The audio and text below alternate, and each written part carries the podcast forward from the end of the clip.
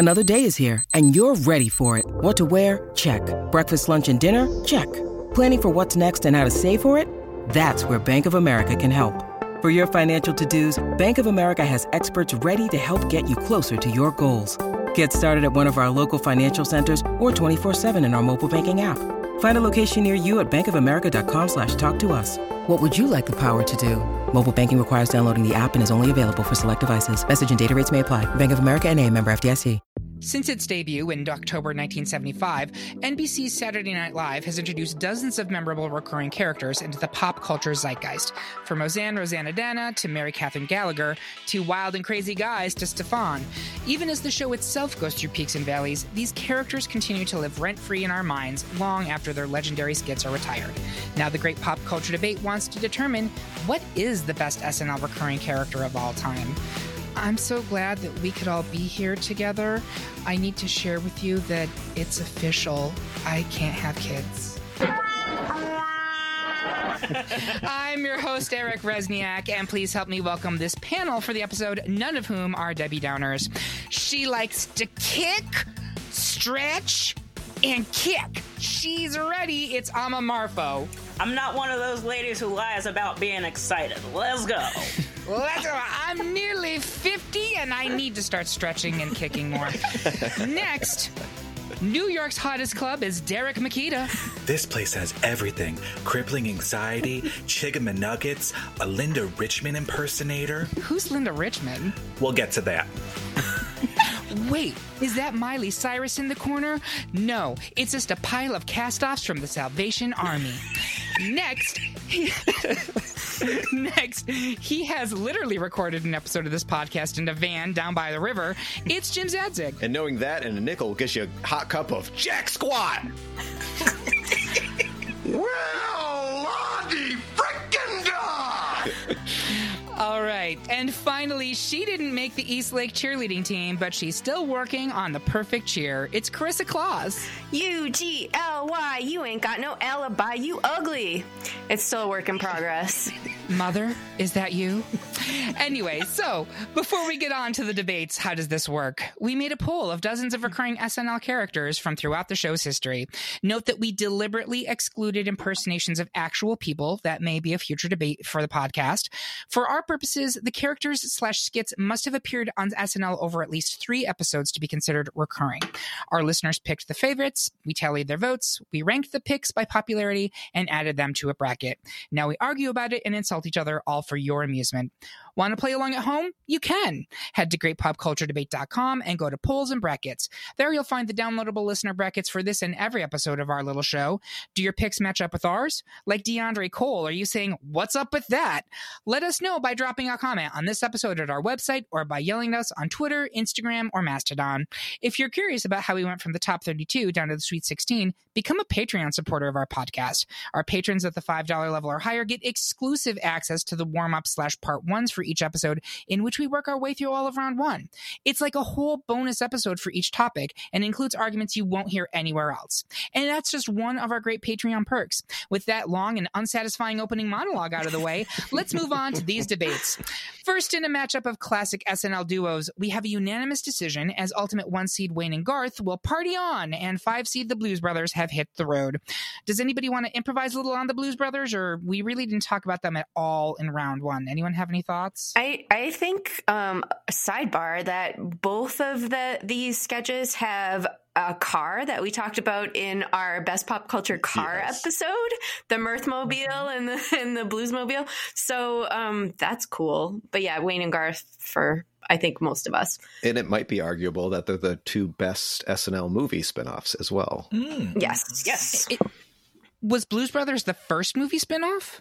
I think it, It was had to have been Probably- early. Oh, yeah. Coneheads was an earlier sketch, was- maybe, but, But the movie was late. The movie Yeah, came late. Blues Yeah, Brothers, yeah. movie was like 20 years later almost. Yeah. And I and Yeah. I will give the sequel edge to Wayne's World because Blues Brothers 2000 was not good. No, but we will say Blues Brothers, the original, did kind of revive the career of Aretha Franklin and several other Yes, it did. artists who yes, it did. had kind of fallen off the radar. I mean, not, I mean, Aretha never fell off the radar, but like brought her back to great uh, public acclaim and launched her for a tremendously successful 80s. So, from that perspective, it's great. Whereas Wayne's World gave us Tia Carrere, and I can't be mad about that. So, next, another SNL classic, Three Seed the Coneheads. We were just talking about them. Are feeling the burn of two seed Spartan cheerleaders. Karissa, take a tumbling pass to secure the cheerleaders a spot in round three.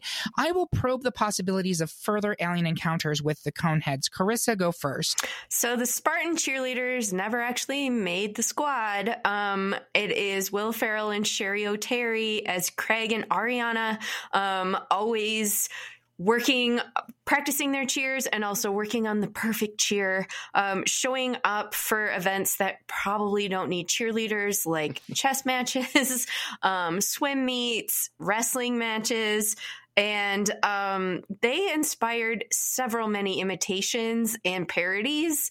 When I was tr- trying to do my research for this, there really isn't a lot that you can access, at least legally, um, via SNL, Peacock, and YouTube. It's mostly people recreating the sketches themselves for um, high school talent shows and things like that. Um, they they have several many fun rhymes including sex can wait masturbate. Um always there's a lot of things about craig never wanting to take off his shirt because his nipples are the size of dinner plates.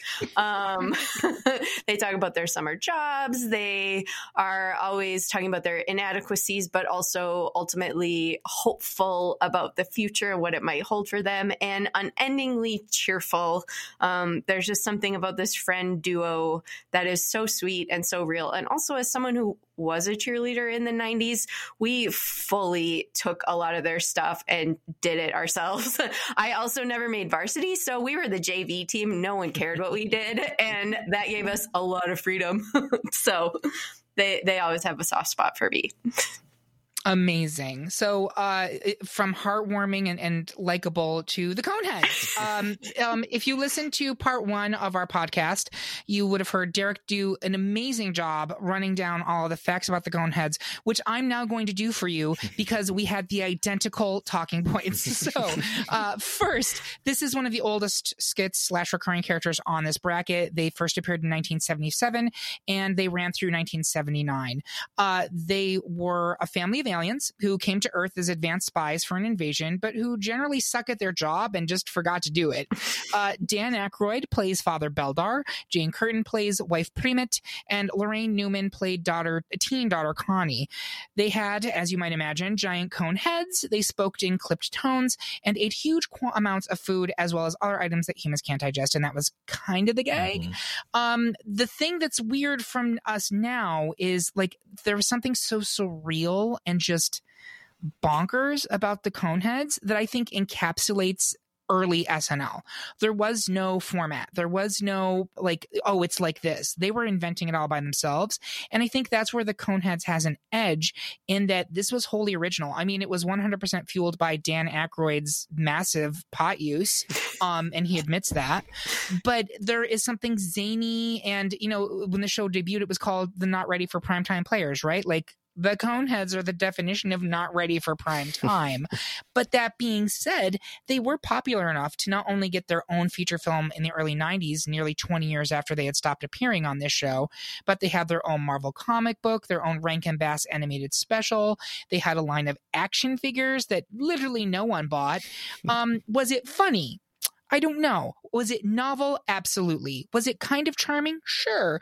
I will say that it was never boring and it didn't outlast its welcome. And um, again, that wacky kind of stoner induced origin is quintessential early SNL for me. And am I partially voting for this because the name of their home planet, Remulak, sounds like my last name?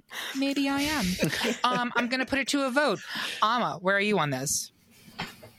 I am giving it to Spartan cheerleaders. All right. Is there a reason? I think when I again, and we'll, we'll talk about this a couple times. It came up in round one. Um, when you think about some of the sketches that you grew up with, like I think I was just too young for the Coneheads movie, but the Spartan Cheerleaders was like in my sweet spot of when my parents let me stay up with them to watch SNL. So it's one of the first ones. Um, it imprinted on me more deeply. So Sure. There's a bit Totally. of nostalgia in that vote, but I'll take it.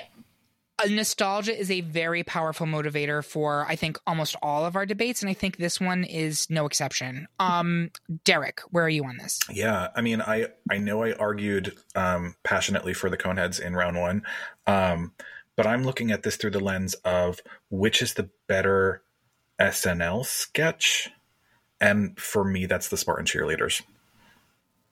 Okay, uh, Jim, where are you? Hmm. That's a that, lots of good arguments. Now, um, reoccurring characters are focus. Um, I, I like your argument, Eric, about the uh, the the absurdity of it and how it really it's a good good representation of that early SNL for sure. Um, and my I lean more towards other Will Ferrell skits. So the, personally, the, the Spartans wasn't my thing. Um, so I think I'll, I'll stick with Coneheads for this one. Okay, uh, I believe we're still three for Spartan cheerleaders and two for Coneheads, correct? Mm-hmm. So the cheerleaders will advance. Okay. Uh, two more unanimous victories as one seed Stefon has a weekend update for four seed Target Lady. She's out of the competition. And two seed NPR Lady slash The Delicious Dish had all the fiber they needed to push out six seed Drunk Uncle. Next, in an upset from round one, it's eight seed Brian Fellows from Safari Planet, which will have unanimous support in fending off the advances of four seed The Festrunk Brothers, aka two wild and crazy guys. Now, in a battle of two people giving very different kinds of advice, two seed Linda Richman has the edge over three seed Stuart Smalley. Derek, let me give you a topic. Linda Richman is neither Linda, the Spanish word for pretty, nor a rich man. Talk amongst ourselves on why she should still advance to round three. Karissa, put on a cardigan and speak gently about why Stuart Smalley is good enough and smart enough to make it to round three. I'm going to have Karissa go first. Um, so I spoke a lot about Stuart Smalley in in round one, um, which you should definitely listen to. There's a lot there for this episode for sure. Um, he was a brainchild of Al Franken. It's a daily affirmation show that's part of uh, public access cable television. He's not a therapist, but is a member of several 12 step programs, um, including Al Anon and also Overeaters Anonymous, and uses a lot of the generic platitudes from those um, with abandon in this show. Um, does a lot of um, holiday themed episodes along with so it's like he either has a guest or it's a holiday um, there's one where he is wearing a very deep green d- deep v green cardigan or just over cardigan, I guess, um, over his shirt, and it's a St. Patrick's Day episode. There's one that's Halloween, and his shirt underneath has a print of a skeleton on it, which he says makes him feel skinny. Um, it's just, it's a guy who is trying to um, pump up other people while pumping up himself softly and gently and and it's very full of forgiveness and also constantly bringing up trauma of childhood uh, a terrible family dynamics and also the things that drive you into the 12 step programs for overeaters and Al Anon or Al Anon teen or Al Anon, um, yeah, for, for families of people with addictions. Um, a lot of the things he says are things like only you can help you and you know in a lot of ways that still is evergreen content for us so there's something gentle and lovely about him whether the movie uh, should be considered here is questionable um, it was one of the least successful things that did move outside of the show, but it moved outside the show in several mediums. There's a book and an audio book, and yeah, the movie Stuart saves his family. Um, and also, we talked a little bit in round one about how this is probably the precursor and inspiration for Jack Handey's Deep Thoughts, which is sort of Stuart Smalley in a very small nutshell. Um, so yeah, there's there's something lovely and gentle about him here. Speaking of lovely and gentle, let's talk about Linda Richman. Uh, Derek, why don't you take it away? Buckle up, Bubbleas. Okay, so to say that Linda Richman is my favorite recurring SNL character would be a serious understatement. I have two spirit animals in this life. Their names are Dorothy Zbornak and Linda Richman. Um, I have been personally curating pieces to honor Linda Richman as a signature drag look of mine for the last few years. Um, Mike Myers based Linda Richman on his real life mother in law with an obsessive love for her hero, Barbra Jones Streisand, a good command of Yiddish phrases, and the most iconic New York Jewish accent this side of the East River. Um, having grown up in North Jersey in the 80s and 90s, I knew this accent well because, like Linda, we would also sit and talk and have coffee. You know, no big whoop.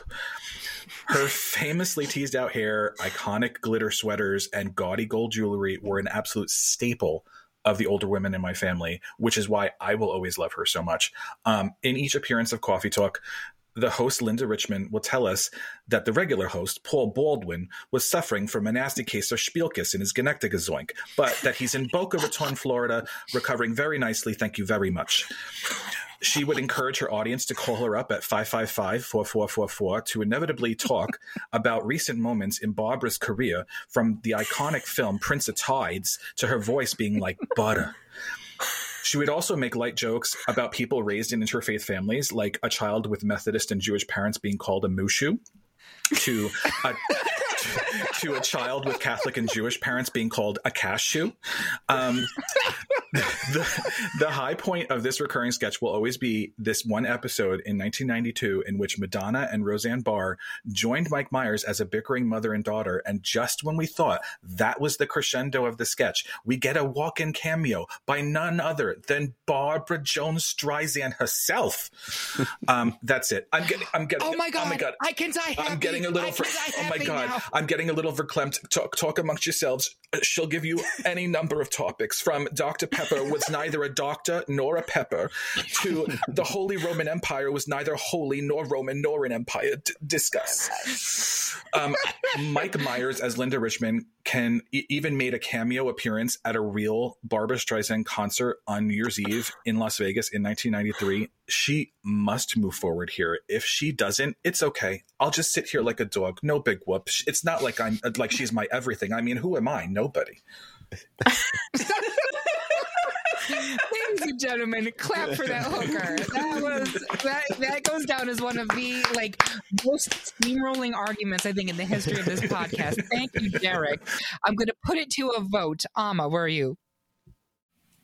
I'm sorry, I forgot who we were. I Who is this against?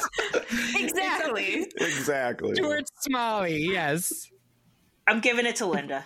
you're giving it No to. Linda. Uh, Jim, where are you on this All one? coffee talk. All coffee Yeah. talk. You talk about it. We'll call me. We we'll talk. No big whoop. Okay, we're gonna give it to Linda. I think. Thank you, Karissa. You I mean, a great job. I'm with Linda here too. Uh, it's, it's it's too. I mean, they're both kind of a similar thing. It's a Oh, yeah. talk show ish Mhm. kind of thing, but like. um, Talk amongst yourselves will give you a topic is a thing that it's like literally. I I lead a weekly meeting at work, and that has come up in that in there too. Absolutely. It's like butter. It's like butter. Okay, we're going to advance Linda Richmond. Next, in another quasi themed battle, two very enthusiastic women are vying for a spot in round three. Currently taking the lead, possibly thanks to an assist from Jesus, is one seed the church lady, but five seed Mary Catherine Gallagher could have an underdog moment and bust out of Catholic school to shine. Amma, why do you want Mary Catherine to experience the smell of success? Jim, explain why the church lady should advance, and anyone who disagrees could be, mm, I don't know, Satan. I'm gonna have Amma go first. So, following Derek's lead and talking about how considering favorite characters will factor into this, Mary Catherine Gallagher is one of my favorite things that SNL has ever done. Uh, as a human being, I have repeated Halloween costumes twice in my life. um, in third and fourth grade, I was Jack Skellington from The Nightmare Before Christmas in a costume that I made myself because there were no mass manufactured ones. Mm. Iconic. And then in seventh, thank you. And then in seventh and eighth grade, I was Mary Catherine Gallagher. Amazing. I was not a glasses wearer at the time. I procured glasses specifically to be her. Um, it's just it's it was so it was really like kind of earth shattering for me in the sense of like it was this girl who has a lot of feelings and just doesn't feel like she fits and is like I want to be amazing. I want everybody to love me. I want and just did not really know what to do with those feelings. I am a woman in her mid to late 30s who still feels that way all the time. And it was just like the first time I kind of saw that. Um, and then if we're talking about uh, the impact of movie adaptations, while Superstar is not a good movie, I really, really, really enjoy it. Um, so Molly Shannon comes in, Mark McKinney uh, from previous SNL cast comes back. Uh, Glynis Johns of Mary Poppins shows up as her grandmother. Uh, Will Ferrell, Sky Corrigan, her crush, um, as well as Jesus, um, who always floats into Spirit in the Sky. and Harland Williams plays like her eventual other love interest, and it is just it's so fun and so dumb. And then if we're going to talk about seismic celebrity cameos, the Christmas episode with Mary Catherine Gallagher that featured Rosie O'Donnell and Penny Marshall and Whitney Houston. And come to find out, she did not make it to rehearsal. They did not know if she was going to be there on time. And then, like, she basically showed up, read it, and was like, amazing, and then participated. and it was wonderful. And that, again, like, seismic cameo and to be able to pull that kind of star power means she has to have been doing something special so i don't know if i'm going to win this but i could not not speak up for something that meant so much to me. You did an amazing job. And I want to make two points before I hand it over to Jim. Number one, I'm actually going to say it. I think Superstar is a good movie. I think it is better than it has any right to be. I remember like dismissing it when it came out in theater and then it came out on DVD. And Bob, I don't, Bob, did we watch it together? Take a drink. Um, that movie is hilarious. It's and we so still funny. quote it constantly. Like uh, the amazing, what's his name? The amazing Timmy, my brother. I can't think. of Dylan, Dil- Yeah, Dylan, my brother. and uh, if I tell you to booga booga, you better figure it out. Fucking figure it out. Yep. It's amazing. It's a funny movie. And then we we talked a lot in round one and, and uh, about how much we were sad to lose the uh, Chris Farley's, the Phil Hartmans, the um, who am I forgetting? The Gilda, Gilda Radners. Thankfully, Molly Shannon is still with us, and let's hope that that continues for a very long time. But Molly Shannon's career has not progressed the way that I believe that it should have. And like, what a key player in SNL, mm-hmm. and just smashed this show. And uh, drag race analogy, I know if you listen to this show, you're shocked. Eric's bringing up RuPaul's Drag Race.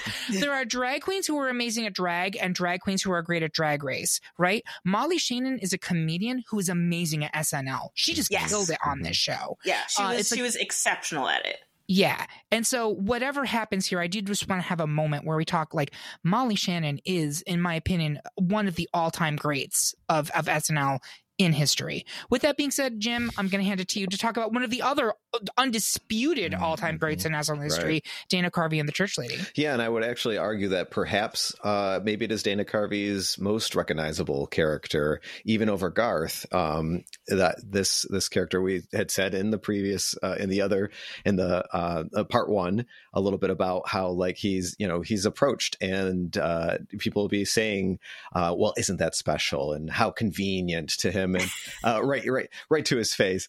Um, you know this this Enid, Enid Strict is her uh, real name, the church lady.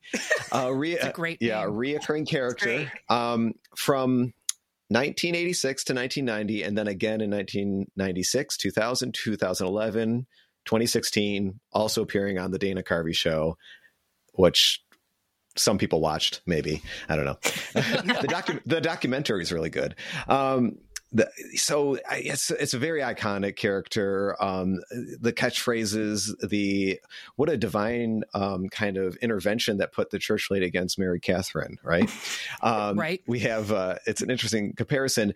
You also mentioned uh, the uh, Christmas themed episodes. I think the one the one joke that I think is the most memorable to me is the um, moving around the letters of Santa to spell do you could it be satan? You know? I don't know. Seeing that as a kid i just thought that was the funniest thing ever. Like I'd never thought of it that way for some reason and it was just like oh my god it, it's the it's the best. Um so I don't know. I, I I spent more time finding sound bites for this uh, than doing the research on the church lady. But I think but I, I think it's just uh, such a classic character and reoccurring and really, um, you know, one of the best in my opinion. So I'm going to go to votes here. Uh, Derek, where are you on this one? This is really tough for me because I love the church lady. Like, I, I love her. Um, I do think Amma has swayed me though, and I think I am going to go. Yeah, I'm going to switch my vote. Interesting. Karissa, where are you on this one? My feelings can best be expressed by a monologue from, from the TV movie. I'm with Mary Catherine here. Wow. Okay. So I think you have successfully uh, swung. If we are taking the church lady out, I do want to have a moment to talk about something when I was doing my research for this episode it struck me number one those church lady episodes or skits are dense.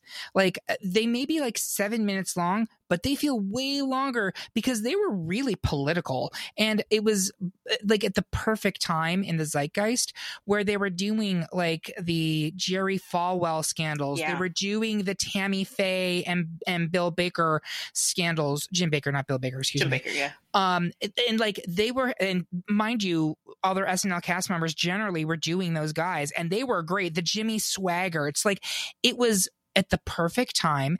Dana Carvey was very good at it, but they I'm not sure for those of you who are listening being like are you kidding me you're taking the church lady out now. Go back and watch the skits they are slow mm-hmm. and they just kind of keep going. And to me, they're actually less comedic than they are making very pointed political statements about the hypocrisy in uh, evangelical leadership, which I mean, look at us now reaping the fruits of that. but back in the late 80s, early 90s, that was not something that generally was being talked about. And uh, this is probably an overstatement, but the way that Jon Stewart used comedy to make young people care about politics with The Daily Show a decade later. I would argue that Dana Carvey was doing that, and whoever else was writing the skit, I'm sure it wasn't just Dana Carvey, was doing that to make people bring a- attention to a real cultural rot in in the evangelicals church on Saturday Night Live, which started, you know, 20 years prior as bong jokes and coneheads, right? Like it's kind of wild. Well, and uh, to your point about the influence of it on the Daily Show, I would argue it was also an entree into Saturday Night Live being relevant in the political mm-hmm. sphere because yeah. that came way later. And I think this was one of the first times that they started to be like, no, we have something of substance to say about this. Like they had had presidential impersonations and those continued and like, but they started having more and more influence on politics over time. And I do think that the church lady did play a part in that. Hmm. Yeah, mm-hmm. I think that's so true. So part of my rubric was, um, again, the iconic nature of it. Number two, uh, did it kind of go outside of the show? I would argue both of these properties went outside of the show. Church Lady never got her own movie, which is kind of a missed opportunity, although I couldn't tell you what that would be. Um, and then uh, the catchphrases, both of them have that. In some ways, they're very equal. Um, Dana Carvey, I, I actually, again, these matchups keep happening like Kismet. Dana Carvey also probably should have had a much bigger career coming out of SNL than he did, just like Molly Shannon. Yeah. um, it doesn't matter what I vote. I think already because because mm-hmm. Mary Catherine Gallagher is advancing, um, which is an upset. But I don't think it's wrong. I think if we're talking about funnier skits, Mary Catherine Gallagher is in fact funnier than the church leader. It's just it, church leader may have more optics, but Catherine Gallagher is funnier. So wild times. Uh, it could be Satan. That's all I'm just going to say about that. We will be advancing Mary Catherine Gallagher. Finally, it's an explosive matchup between bomb prone three seed MacGruber and two seed the ambiguously gay duo, who are also used to having things erupt in their faces. Karissa, fist your way to justice by pushing Ace and Gary and the ambiguously gay duo. I will try to defuse the situation by cutting wires from MacGruber. Karissa, I'm going to have you go first. Um, yeah, Ambiguously Gay Duo is the only animated piece that's on here. So technically, as we mentioned in round one, isn't live. Um, but it's so funny that I think it deserves to be here. And when it was happening, I was, I was, this was one of the sketches that was part of regular um, rotation when I was in my sweet spot with Saturday Night Live. And it felt like a breath of fresh air and kind of a welcome break, a very kind of different thing. Um, and also for me as a high schooler, uh, it was very educational. it was um, cultural and terminology and things that I was kind of like, wait, what? Wait, what? That's they're like, what is everybody looking at? Um, and it's, you know, two friends who are ambiguously gay. We don't know. And um, as was, I believe, Eric mentioned in the first round, um, the villains are never really doing villainous things other than trying to figure out are they aren't they what's happening with these two um, friend of a friend kind of people. And th- there's just so much ridiculous um, sight gags from the shape of their car to just uh, also their like weird um, outfits. I don't even want to say unitards i don't know th- but they're packing something in those um, little shorts. And it's just uh, yeah, it's one of those things that really plays on, you know, comic stuff, uh, Batman and Robin, the superhero kind of duo type things, as well as just intense double entendres, like every single sentence, um, plus the visual jokes too. So, yeah, as an educational program, um, I'm all in for ambiguously gay duo here. Excellent. So, as I'm repping for MacGruber, I think it's only appropriate that I do so with a time bomb accompanying me. So, if you will uh, allow me. So, MacGruber, you have Titans of SNL. You have uh, it's it's a Hader, correct? And it's Kristen Wiig. Mm-hmm. Um, I didn't do research on this before, by the way, because I didn't. It's Forte. It's Forte. Forte, Forte not Forte. Hader. Thank you. and Kristen Wiig, and um, the, they're ridiculous. It is a um, spoof off of MacGyver, which at that point had already been off the air for like 15 years. My favorite MacGruber is the one with Betty White, where she plays his nana, and over the course of them having near death experiences, profess their love for each other, and everyone is just horrified at this 80 year old grandmother and.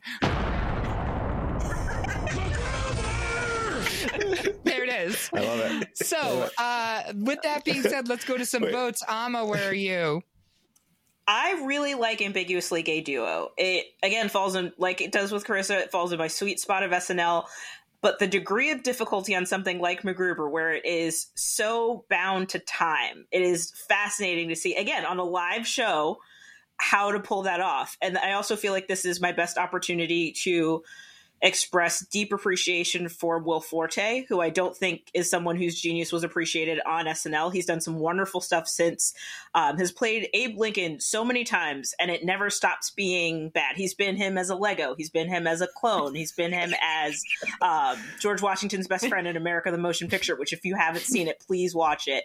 Um, I really, really, really enjoy him. He's one of my most underrated SNL alum favorites, and again, what he's managed to do with MacGruber over such a long period, like multiple sketches and a movie and a TV show, and it's so dumb and it just keeps going. Like, I gotta, I gotta give it to MacGruber. Giving it to MacGruber. Uh, Derek, where are you? Yeah, I'm actually thinking on it. I like. I feel like MacGruber is Will Forte's legacy on SNL. Like, I'm struggling to think of other iconic characters of Will Forte's Tim Calhoun. I was actually sad he didn't oh, make it to damn. the 32. But no, I, I, think I give it to MacGruber in this one. Okay, Jim. I, am also uh, on MacGruber. I think that's uh, it. It does a lot, and uh, maybe if it moves forward, I have more to say about that because we did the same joke in part one, yeah. and I kind of I kind of just rambled off a bunch of facts, so I have, I have more to say too. and here's the thing: if there's anything, again, life imitating art, uh, it's the same joke over and over again on MacGruber. So, so should, good. If it, if it, if it advances, it should we do still... the joke again? For you know, let's talk about that during the break. Um, but uh, yeah, so the only other thing I will say, I, I love the ambiguously duo. Stumped really hard for round one, but I think Amma made the excellent point this is the Saturday Night Live recurring character debate. And so having cartoons make it into the, is it Elite Eight at this point? Yeah. Seems a little bit like skirting the rules. So I think it's it's, it's probably correct that MacGruber advances here, but good job, Chris. And I'm glad that Ace and Gary could introduce you into the wonderful world of maybe homosexuals? Who can say? Um, What's fisting? Right. What? Uh, uh, we'll talk over the break. All right. And that is the end of round two. We're going to take a quick break and check out Stefon's latest NYC club recommendation. We will be right back after these messages.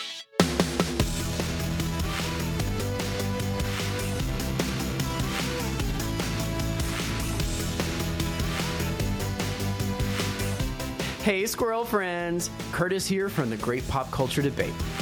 We hope you're enjoying this episode of the podcast. But did you know, much like RuPaul's Drag Race, if you're not a Patreon supporter, honey, you're only getting half the story. Our patrons at the $5 level gain access to exclusive content for each episode, where the debaters go from the top 32 competitors down to the Sweet 16. It's like a whole bonus episode for each topic. So if you love our content and want more of it, head to patreon.com backslash great pop culture debate and become a Patreon supporter today.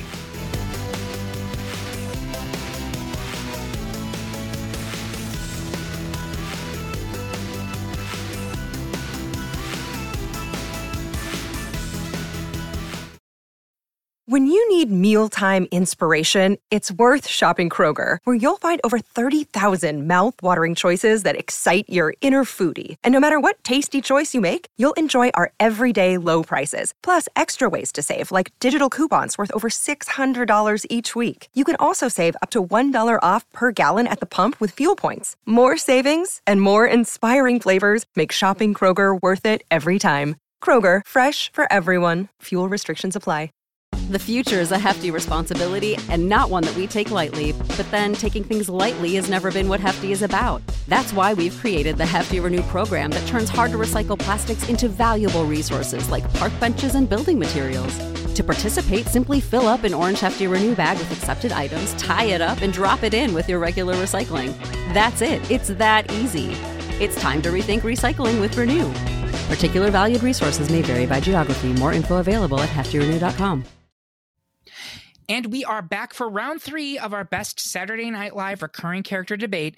Before we get to the Elite Eight, I want our panelists to share their social media so you can follow them the way Wayne and Garth follow Heather Locklear. Shwing! Amma, how can people find you? And also, what are you working on? So the best way to find me online is Instagram. I'm at Amamarfo.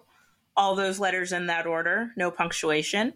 Uh, what am I working on? I recorded a half hour of comedy earlier this year, and that is now available. So if you like anything that I brought up here, I can do it for half an hour straight, and I suggest you watch it. you better work. Where can people watch it? Uh, it's on YouTube, and it's also embedded on my website, amamarfo.com. You heard it here, folks. Future Saturday Night Live cast member Amma Marfo. Oh, the writing uh, schedule would take me out, but happy to host. happy to host. Happy to host. That's a good solution. Thank you, Amma. Derek, where can people find you and what are you working on? Uh, New York's hottest club is Mastodon, um, which is incidentally where you can find me and the only social media where you can find me right now. And I am on Mastodon as at DRKMKT. Um, apparently I'm working on a really killer Stefon impersonation that I need to be curating. I don't yes. yes. I've got going on. So absolutely get that Ed Hardy shirt ready. uh, Jim, how can people find you? What do you um, well on? on Twitter? It's at jczad, and you can ask Bob or Derek where how to get to me on Mastodon if I ever open that up. but it's there.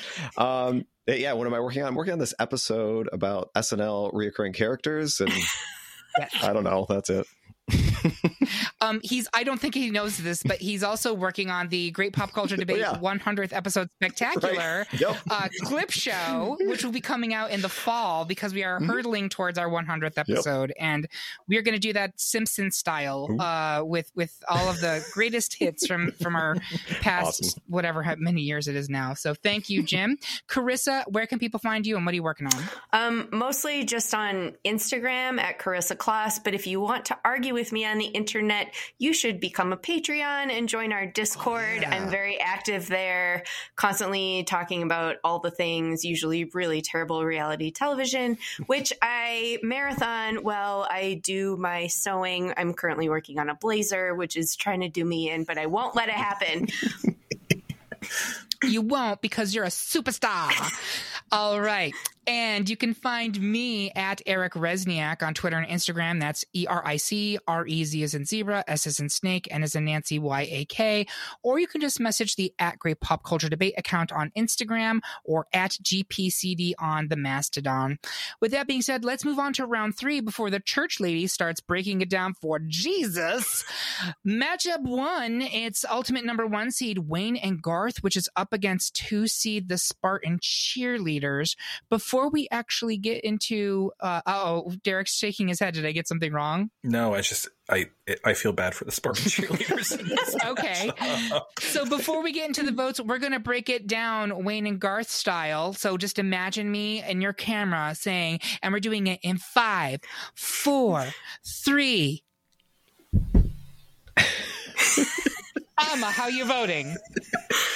I know every word to Wayne's World. I cannot not give it to Wayne and Garth. All right. Uh, Derek, where are you on this one? Yep, I'm with Wayne and Garth on this. Jim. I hope all the listeners enjoyed that visual joke we just did. yep. Nailed it. Nailed Wait- it. wait a Nailed minute. it. Hold on for.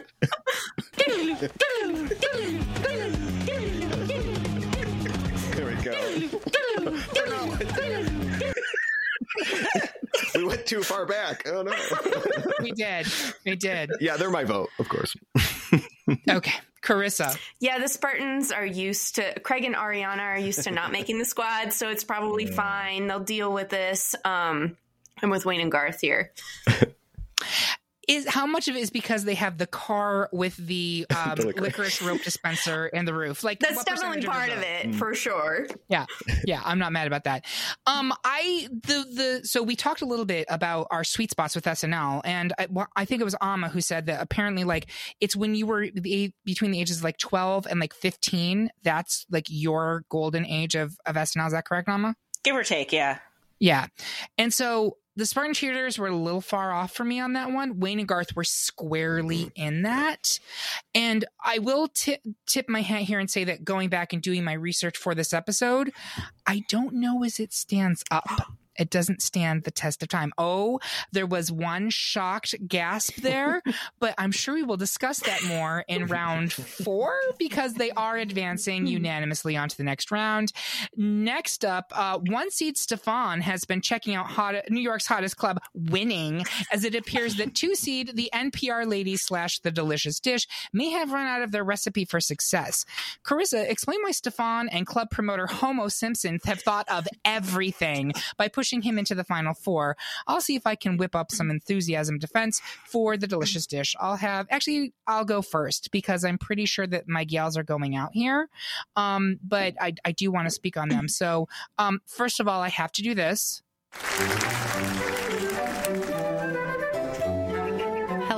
I'm Margaret Jo McCullin. And I'm Terry Rialto.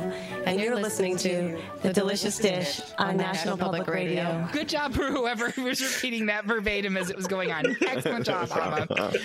Um, first of all, I have to say, I don't know who wrote these scripts, but whoever came up with the names Terry Rialto and Margaret Jo McCullin for NPR hosts deserves an Emmy just for that because it is perfection.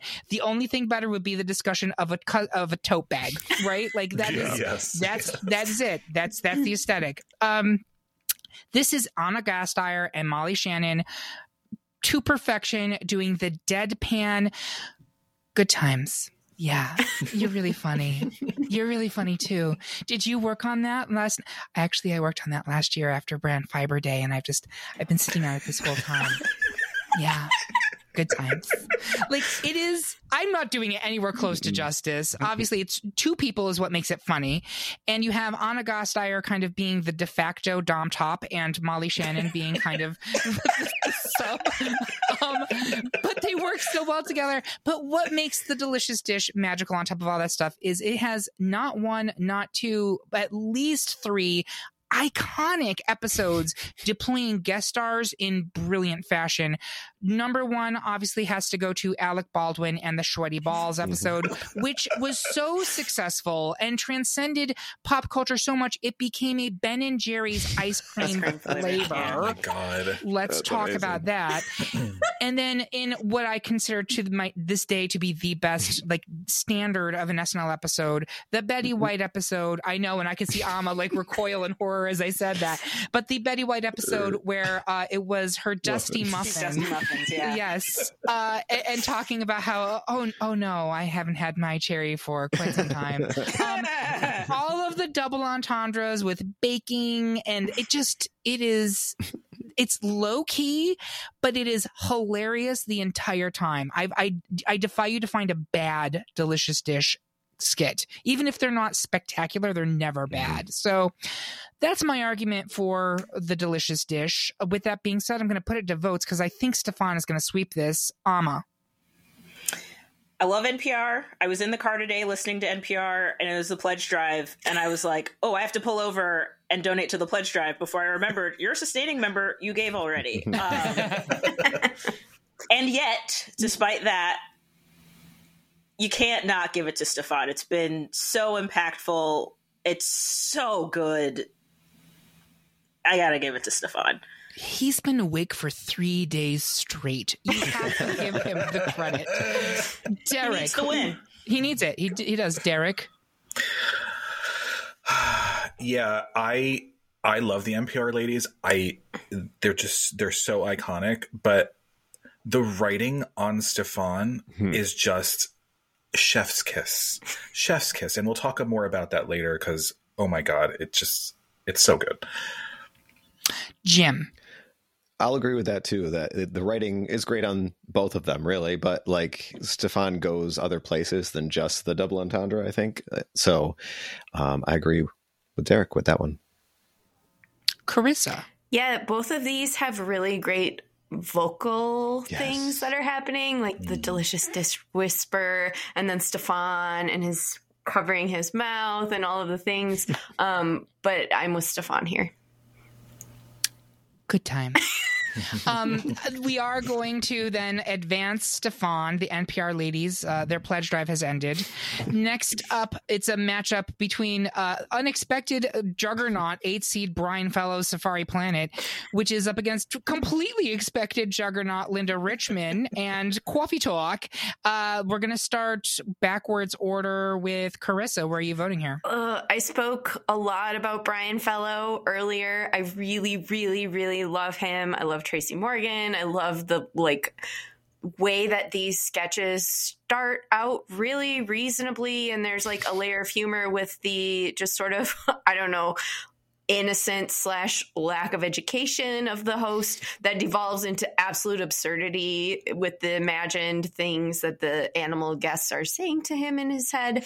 um, but I have to go with Linda Richmond here just for the staying power. But I just Tracy Morgan with the lip gloss deserves to be here, and I'm so glad he made it this far. His lip gloss be cool. His lip gloss, gloss be be popping. poppin', yep. That's right. Jim, where are you? I think even uh, even Brian Fellows would be surprised that he's made it this far, but uh, against Linda Richmond.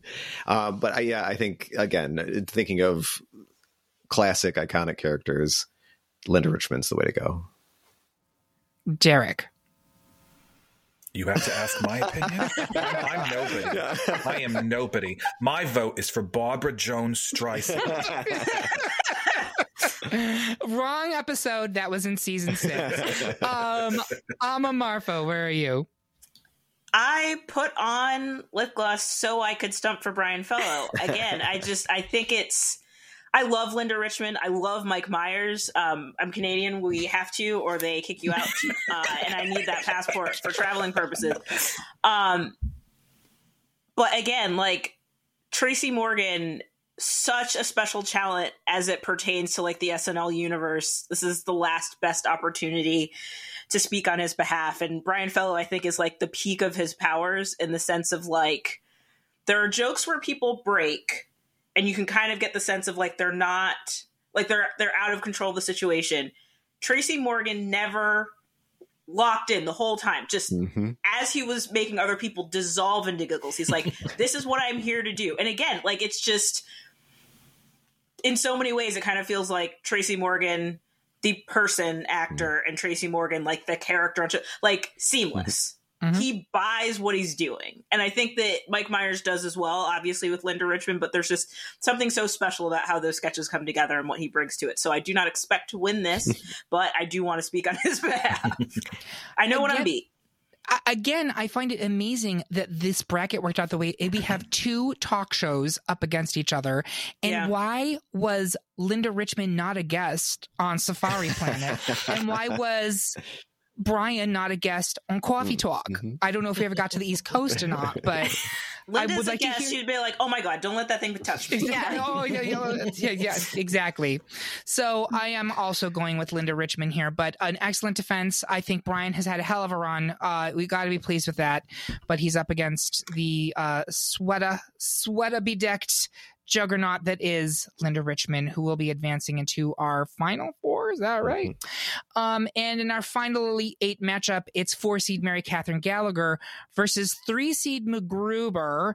And I know that Jim wanted to make some actual arguments for MacGruber. And maybe we won't put the timer on this time so you can actually give your because I was just literally off the cuff last round, folks. That was just me think I didn't have any notes. But Jim, why don't you talk a little bit about MacGruber and your, your argument? yeah, timer or not, I have a couple of things uh, to think about. What are the kind of the biggest problems with an SNL skit?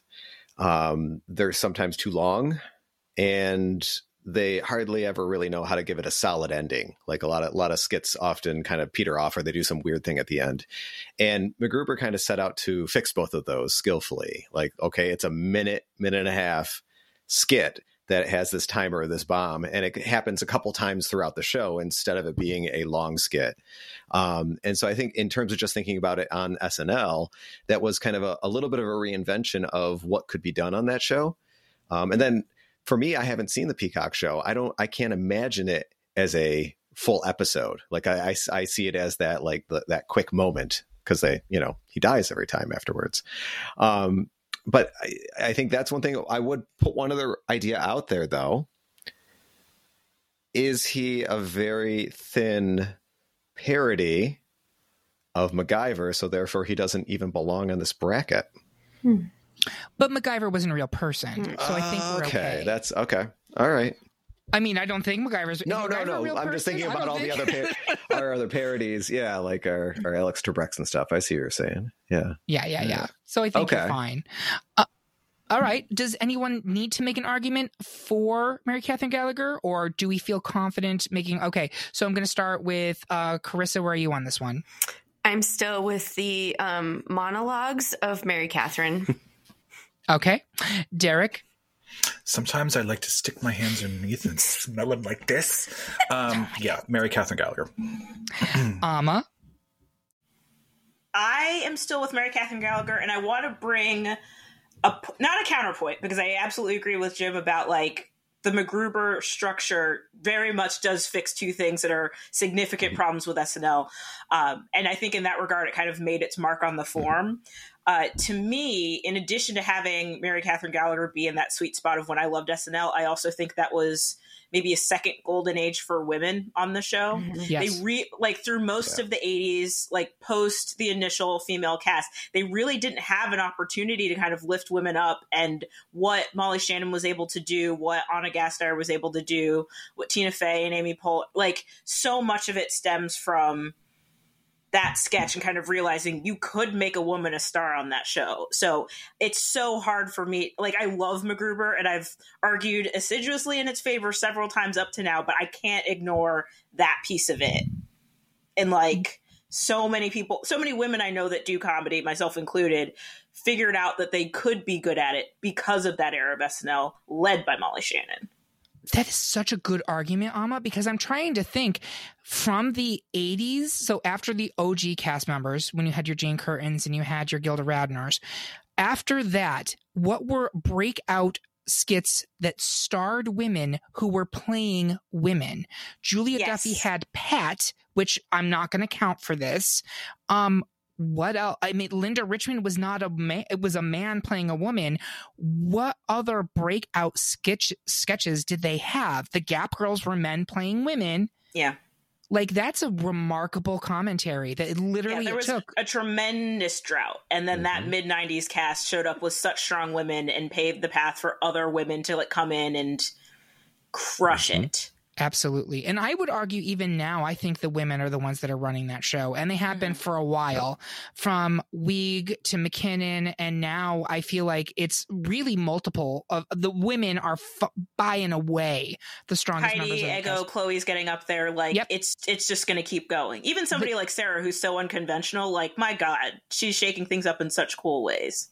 Absolutely. So, yeah, completely agree. What a pendulum shift. And thank you for bringing that into the conversation. so, I believe that is Mary Catherine advancing. MacGruber had a good run. His time has expired. With that, we have our final four. We're going to take a quick break to check in on our dear friend Paul Baldwin, who's in Boca Raton, recovering from the Schwilkes in his Connecticut joint. We will be right back after these messages.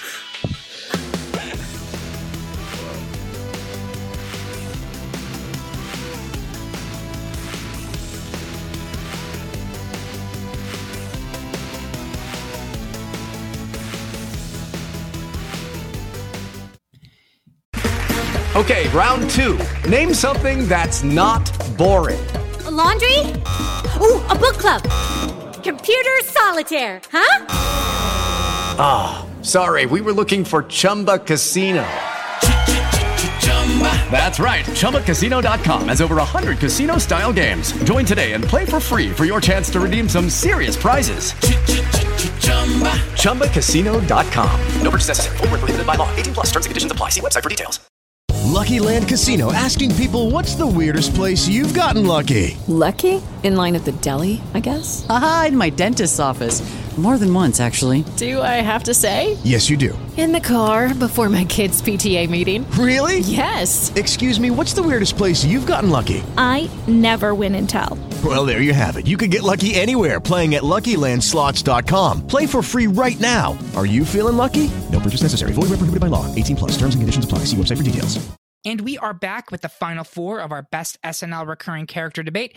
At this point in the show, I always like to take a step back and look at our final four and see if it's what we expected to happen. We have one seed Wayne and Garth versus one seed Stefon, and then two seed Linda Richmond versus five seed Mary Catherine Gallagher. I think a lot of us were surprised that A, Mary Catherine Gallagher was a five seed. That seems very far down for her. Uh, and they were asking what the one seeds were in those bracket, and it was Debbie Downer, who went out in round one, and it was uh, the other one was who did we say? The church lady. Yeah. The church lady who got her her day in the sun, but um, took her little what are those motorized chairs that uh, they have that take, yeah, that's what I always think of. Um, so it's an interesting final four. Uh, we do have one actual woman, one man in drag, and then uh, one straight man playing gay, and uh, two guys in mullets. So um, I don't think it's a win for diversity, but I'm not sure that historically SNL has been a win for diversity. So kinda let's just say that. That's that's a whole other podcast unto itself. And let me tell you what, I have a lot to say. I bet, and I think it needs to be said at some point. But let's start into these debates. One seed Wayne and Garth versus one seed Stefon. I'm going to start with Amma. Where are you voting? Oh, curse this early alphabet name of um, I love Wayne's World so much. It's one of my very favorite things. Like I mentioned, I know every word to the first movie, most of the words to the second one. I went to a live reading of the script in LA for Vulture Fest one year where Tia Carrere front fronted a band that was Crucial Taunt, so all the songs were in it as well, and it was amazing. Amazing. But at the same time, the mythology of Stefon, not just in terms of like what they've created for him, but also kind of like how he came to be and the playfulness of it in the writer's room and all the small like Easter eggs about it. Like, again, I think Wayne and Garth have come to exist outside of the realm of SNL, and at least for now, because we don't have a Stefon movie or anything like that, it was this really special thing that was like the length of Bill Hader's tenure, the that coincided with the length of John Mulaney's tenure, and if we're talking about SNL recurring characters, I can't not bring it forward. So I am surprised by what I am saying, but I think I'm going to go for Stefon over Wayne and Garth. All right, Derek, where are you on this one? I think I'm in the same boat, and I think that there was an ease to them bringing back Stefon as many times as they did. It was like there was a formula. It was always followed, but it was always hysterical. And I think that Wayne and Garth have a longer history of cultural cachet, but I do think Stefon is the right pick here. Okay. Uh, Jim. I'm really stumped here. Um, is there anything to be said about the weekend update aspect of it? Like you have a skit versus a character that just is. Um, Sure. And I don't know what way that sways my vote really, because there that's just Yeah. a difference I'm noticing. Um, and also when I think of Wayne and Garth, I think so much more of the movies.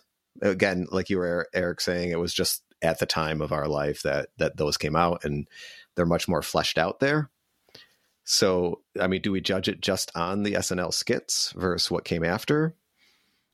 I think you have to have your own individual Yeah. rubric, and I think um, that's going to change for each one of Mm-hmm. us. You know, uh, for me, I would say I'm I'm taking into account what happened with the characters outside of the SNL Mm-hmm. universe, but um, I mean, we're talking about best character Yeah. here, not best skits. True. right? Yep. So, Mm-hmm, um, which characters are better?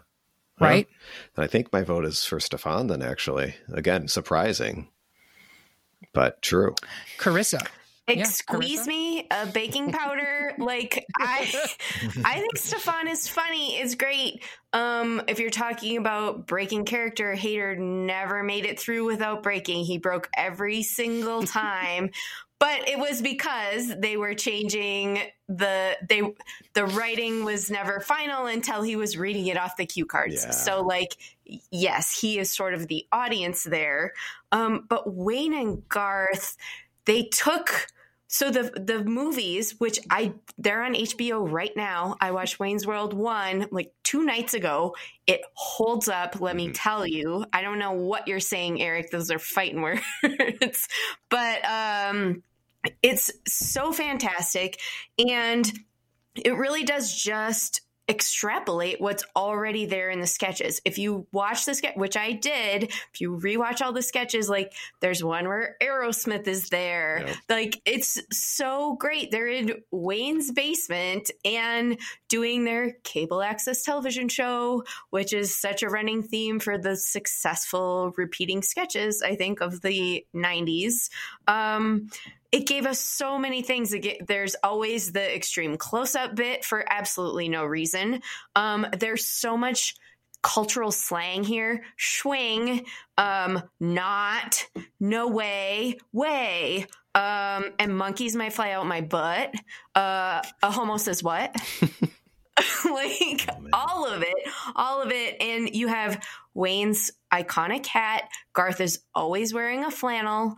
Um, it's Aurora, Illinois, but they somehow make it be both small town, but with access to big city things. I mean, in, in Wayne's World 1, they're backstage at Alice Cooper um, and having a really intelligent conversation about how Milwaukee is really Milwaukee and it was a Native American term. and it's ju- also, there's that's what she said jokes. Um, and so, and like they, so the skits they often do um a lot of like oscar things like talking about best films or they'll do like a tens. like a top 10 yeah countdown um and usually they're like really dumb answers with one occasional like very philosophical commentary from Wayne about like you know the the um the nature of capitalism and and you know society these days and how it's ruining this and then how they pick someone else because she's hot you know? It's like it's highbrow lowbrow all together. It's a buddy thing. They have an iconic car, the Mirthmobile with the licorice dispenser built into the roof. Um, the films are fantastic. The first one is their cable access show being purchased by a conglomerate and then milked and exploited and also cleaned up in a way like the the theme song is very like weird and like Wayne's World, like very overproduced. The second one, they're putting on a music festival, which is uh, where they have to um dot the lowercase j's um, on their application form. Like there's so much kind of sight gags, small things. They're often breaking the fourth wall and talking directly to the camera. There's moments th- this doesn't happen so much in the sketches, but in the films. But there's moments where like Garth is very uncomfortable and there's there's a look over there and he runs away from the camera. Um it's so fun. There's Tia Carrere. Uh it's just there's so much here and also I'm part of that generation. This was in my sweet spot. I learned Bohemian Rhapsody and how to headbang in the car from this film. Um, I cannot overstate the cultural importance of that for a 12 year old. It was huge.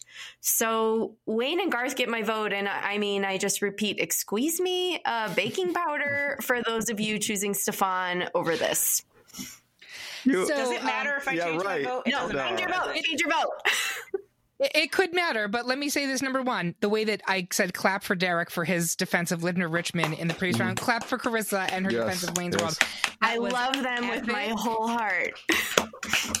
Epic, great job. There is actually a clapping thing somewhere on this soundboard, but I, I can't, I can't find it. I, I, I mean, are you worthy? This is the question. That's a great question. So here's where I'm going to say. So I agree with any number of the arguments you just made, Karissa. That um, we are talking about the characters. So whatever happens in the movies that spun off of SNL are still relevant. It's still, ver, uh, it's still, what do they call it? Germane to the discussion. My argument is that the actual SNL sketches featuring Wayne and Garth have not aged well at all. I went back, I watched them. It was dull. It was long. It was sophomoric humor. And I get part of the term, and you're completely right about this. You're completely right about this. It is the mix of lowbrow and highbrow, right? It's mostly lowbrow with the flex of highbrow to make you think, oh, no, actually, there's something here. Um, but I just I sat there and I was like, woof. Like in the 90s, this was such a part of our DNA, especially for teen boys. Like it, their identities were based off of Wayne and Garth, the way that young gay men have their identities based off of Drag Race now. I really think that's true.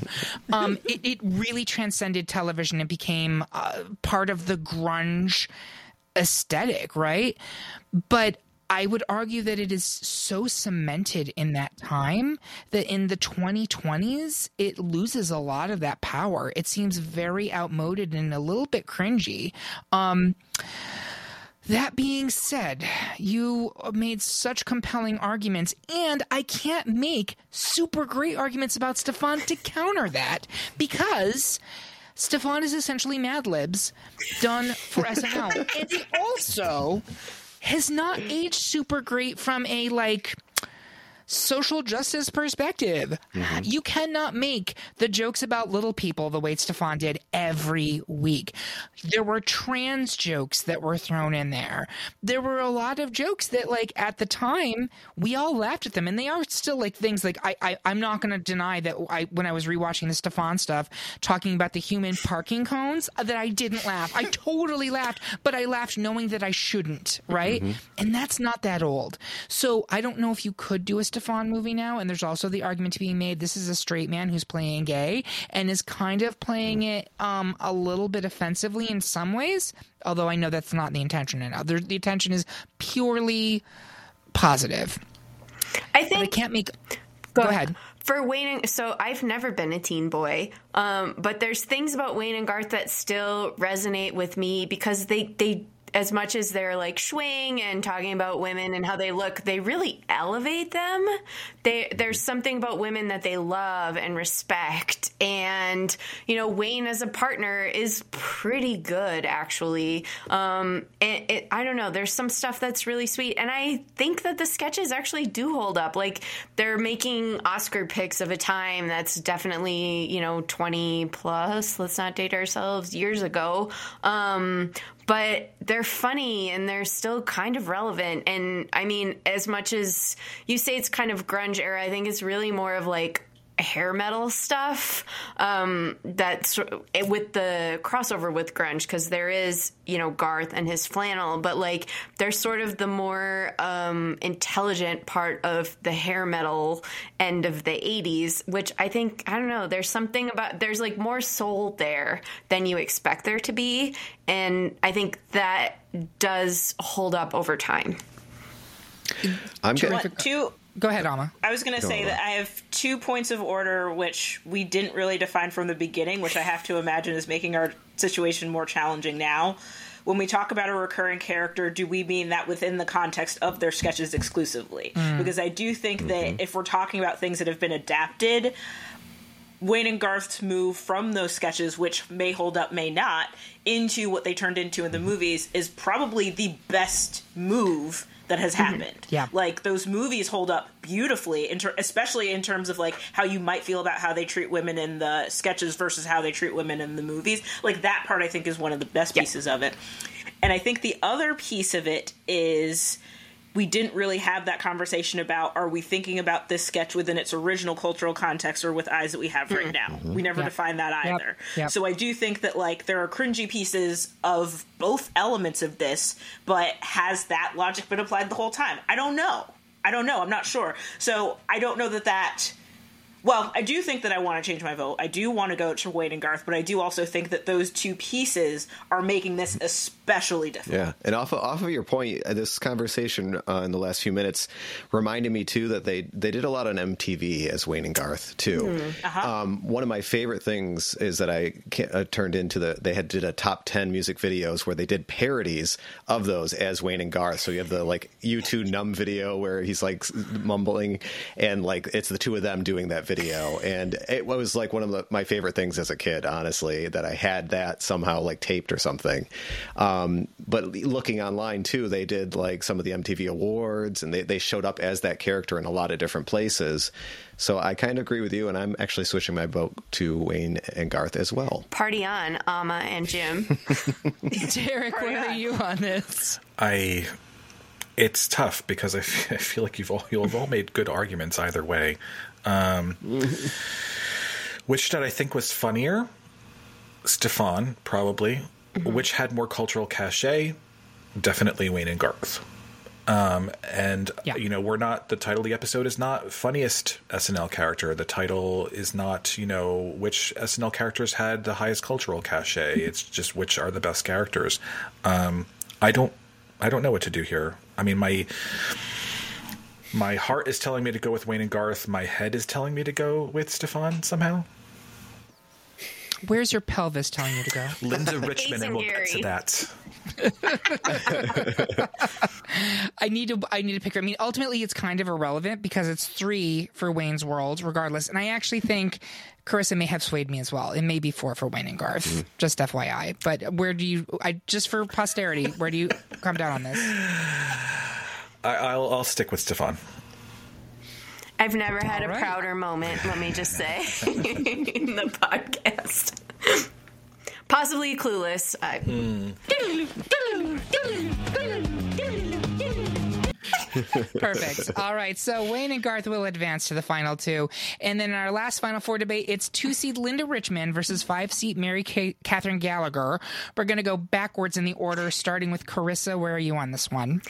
This one's hard because these are two female characters, one played by a woman and one not. Um, but I am going to go with Linda Richmond here just because I think her quote this is such a like bullshit argument, but I think that her quotable things are smaller and more quotable, whereas Mary Katherine's are maybe more intellectual like like the monologues from obscure television movies of you know like lifetime movies of real life true crime things um are fantastic but you can't just pull them out of your hat versus let me give you a topic um so i'm with linda richmond and her bejeweled sweaters here Bejeweled Sweaters, FTW. Jim, where are you?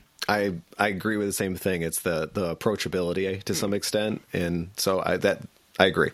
So I'll go with that as well. Derek, I'm assuming your team, Linda Richmond. Somewhere, Barbra Joan Streisand is smiling. yes, right now. Amma, are you? So, just the people at home can't see this. Uh, we had to take a break break because technology hates me. During that time, Derek renamed his screen name Barbra Joan Streisand. Amma renamed her screen name Mary Katherine Gallagher. I think I have a sense of where you're going here, Amma. But why don't you tell me? Yeah, so were our boxes close to each other, Derek? We might be at risk of a physical fight, but Bob is between us on my screen. Um, again, I just there's so much in the Mary Katherine Gallagher character for me. Again, like sentimentally, but also I think in terms of the comedy. Like, yes, she defines what has now we can like blanket call meme culture in the sense that it's not short things. It's not biteable pieces that you could like easily turn into a GIF or like quote to your friends. It's a lot of work. But I do think there's something so funny in being able to capture that kind of character the way that she did. Like it's immensely relatable. And I like Linda Richmond so much. I love Mike Myers so much. I think he's brilliant. I love so much of what he's done, but I just I don't have the personal connection to it to be able to put it forward. So again, I lose on this show all the time. I'm not worried about it. I keep coming back. That's on me. But I do think that for me, I had Mary Katherine Gallagher going all the way to the end, and even after having a number of other votes switch, this one would stay the same.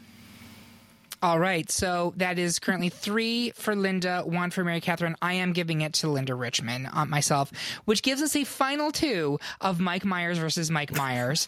Which, if we were doing a best SNL cast member debate, which again could happen at some point in the future, I think that's a very interesting kind of uh, message that we're sending here. But let's go into it. I'm going to start smack in the middle of the order with. Uh, Jim, where are you? Uh, is it Linda Richmond or is it Wayne and Garth? I think it's Wayne and Garth for me. All right, Karissa. I'm with Wayne and Garth all the way. The quotability of it and the uh, incessantness which with which I did quote it in the 90s um, can't be overlooked. So Wayne and Garth all the way. Party on. Amma. So, talking about meme culture again, I think before we had memes, we just quoted Borat and Anchorman all the time at each other. But before that, we quoted Wayne's World at each other. And there's just so much language like associated with it. And were we to get into a fight about it, I don't even have a gun, let alone many guns that would necessitate the use of a rack. so I'm going to give it to Wayne and Garth. Yeah. Zang. Uh, Derek, it's your time to shine. Yeah, it's funny because I think in my original um, brackets, I had Stefon going up against Linda Richmond, and I actually did pick Stefon. Surprisingly, yeah. Um, but I, I will be delighted to die on Mount Sinai with Linda Richmond, and I, I will go to Boca and diminish. Um, yeah, I'm, I'm going to die on that hill. I, I will stick with Linda. Um, if I had to talk, we we didn't really touch this much. We we, we kind of briefly did. Those Wayne's World movies were cultural touchstones. That first one exploded. I think everybody saw that movie in the cinema. And would we have the legion of SNL movies that we had without it, Amma? I have an additional point to make about that. Yes. So there's been Yeah. a debate about the Michael Scott, that's what she said, if it was designed to be an original line or if it was something wherein Michael Scott would quote Wayne's World. And it's been hmm. decided that Michael Scott would quote Wayne's World, which hmm. means in addition to so many other things, we have the popularity of The Office and that line there because of these characters. Hmm. It's a memeception, is what's going on. and uh, yeah.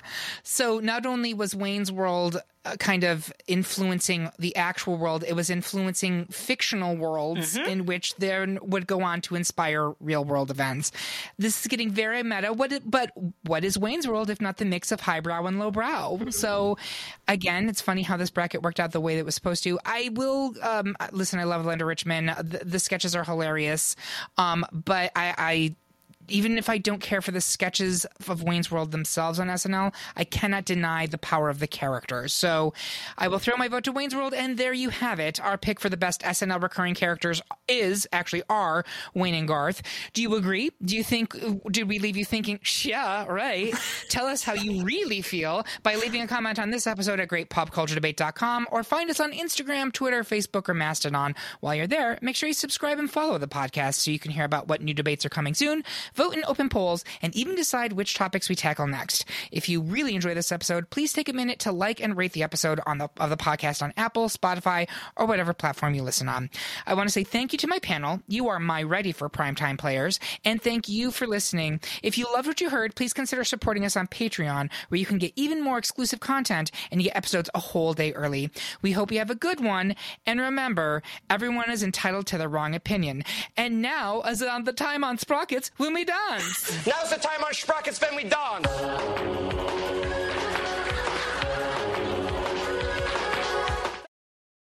It is Ryan here, and I have a question for you. What do you do when you win? Like, are you a fist pumper?